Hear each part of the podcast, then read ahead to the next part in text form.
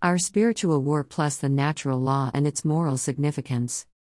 A number of prayers and practices against the devil exist within the Roman Catholic tradition.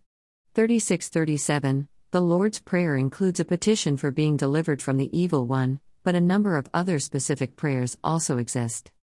The prayer to St. Michael specifically asks for Catholics to be defended against the wickedness and snares of the devil.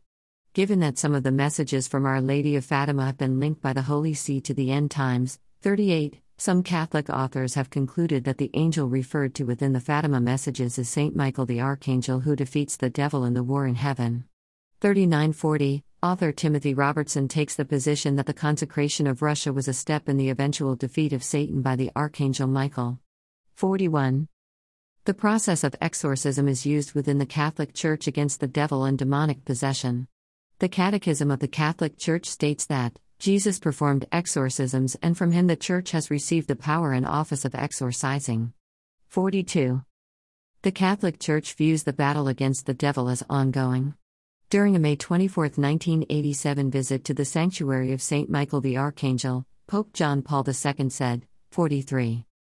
The battle against the devil, which is the principal task of Saint Michael the Archangel, is still being fought today, because the devil is still alive and active in the world.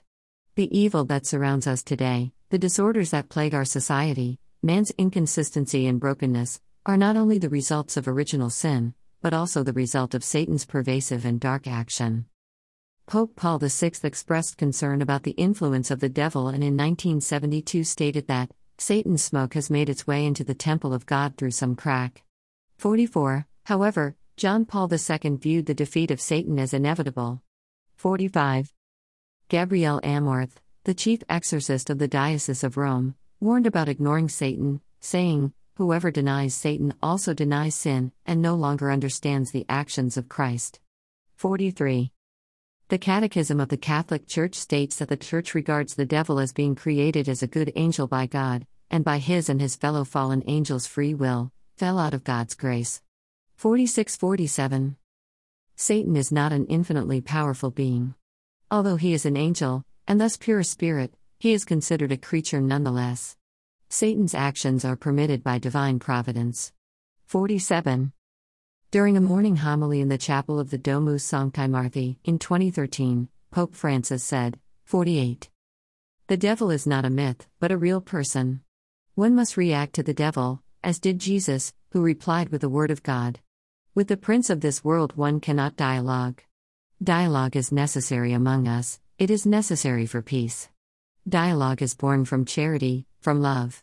But with that prince, one cannot dialogue. One can only respond with the Word of God that defends us.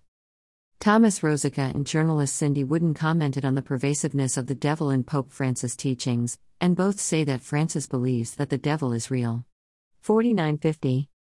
In 2019, Arturo Sosa, Superior General of the Society of Jesus, said that Satan is a symbol, the personification of evil, but not a person and not a personal reality. Four months later, he said that the devil is real, and his power is a malevolent force.